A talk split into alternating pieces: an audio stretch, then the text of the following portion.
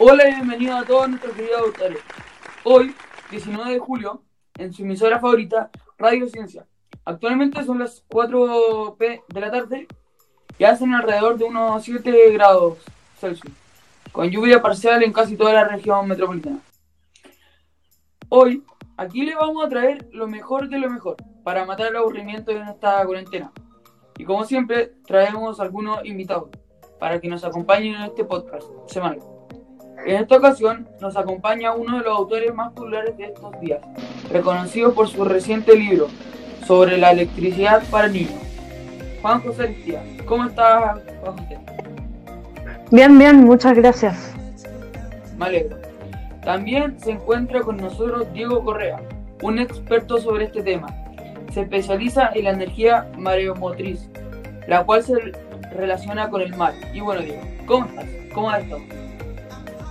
Eh, bueno, Joaquín, antes de responder tu pregunta, eh, hola, gracias por recibirme y quería saludar a todo el público que tenemos escuchando el podcast.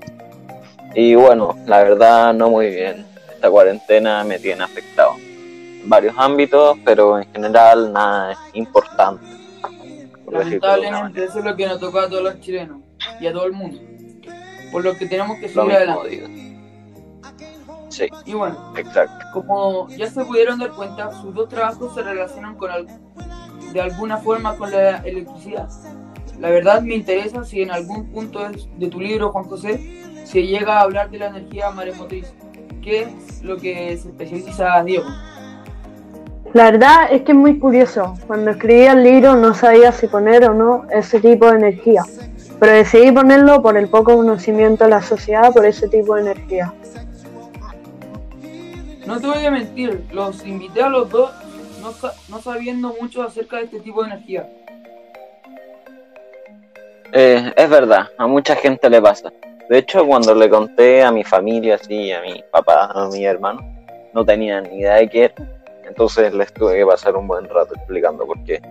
Igual uno se puede confundir porque eh, si uno dice Mario Motriz, dicen, ah, del mar, de las olas pero en verdad nunca es así. Es de las mareas que están dentro del océano en el mar, porque la energía que se produce a partir de las olas es distinta, aunque puede llegar a ser parecida. Ya te creo. en fin, ¿por qué, nos cuentas de qué, ¿por qué no nos cuentas de qué se trata este tipo de energía? Eh, bueno, la energía mareomotriz es la que se obtiene a través de las mareas, como dije antes. Y esto es posible gracias a un objeto llamado alternador, que es capaz de transformar distintos tipos de energía en energía eléctrica.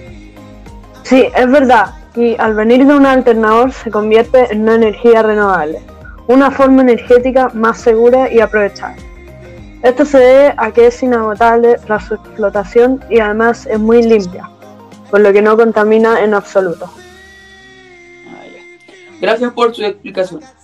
Pero al ser un tipo de energía tan buena, ¿por qué es tan poco conocida alrededor del mundo? Bueno, eso es a lo que quería llegar. Esta energía proviene de las mareas, como ya he dicho dos veces.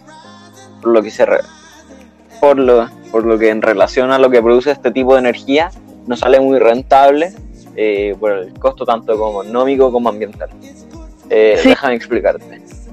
Eh, hoy, eh, hacer este tipo de energía eléctrica cuesta mucho, ya que la maquinaria para poder producirla de una manera eficiente es muy tardía, ya que se construye en el océano, por lo que es más difícil instalarla. No sé si me entienden. Y además, a precio económico también es complicado, porque además de que hay mucha gente contra esta, porque producen un gran cambio ambiental, porque pueden llegar a ensuciar el medio ambiente, ya que está en el mar con alguna fuga, explosión, por ejemplo, que se pueda producir, eh, no es tan rentable y deja como un peor estatus social. Sí, y agregando a eso, eh, las tantas formas que existen actualmente para obtener energía del agua, la, mareo, la mareomotriz no es la mejor opción, tal y como la energía undimotriz, hidráulica, etcétera. Ya, gracias. Ahora no tengo ninguna duda. bueno, yo creo que ya va siendo la hora de despedirnos en este, de este gran podcast del día de hoy. La verdad fue un gusto recibirlo a ustedes dos en, en nuestra emisora. Espero que pasen un- una muy buena tarde. Bueno, me alegro. Eh, me encantó haber poder, haber poderlos acompañar este día y espero que se hayan llevado un gran conocimiento. Probablemente ninguno haya conocido este tipo de energía, ya que es muy poco conocida, como mencioné con Juan José. Pero lo importante es que se hayan llevado el conocimiento, se hayan entretenido y muchas gracias por darme la oportunidad. Pero bueno, en un futuro. Chao Juan José, chao Joaquín. Lo mismo digo, y espero volver al programa y que todos hayan logrado aprender más sobre la energía mareomotriz. Bueno, eh, gracias a todos los auditores que nos acompañaron el día de hoy. Me despido y esto fue, un, fue Radio Ciencia Podcast número 6. ¿Estás cansado de tener frío?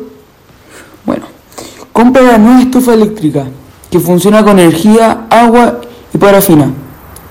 Ya que recién salió al mercado, les daremos el 50% de descuento. Si solo llaman al 777 y ya tendrá la estufa. Solo llama ya.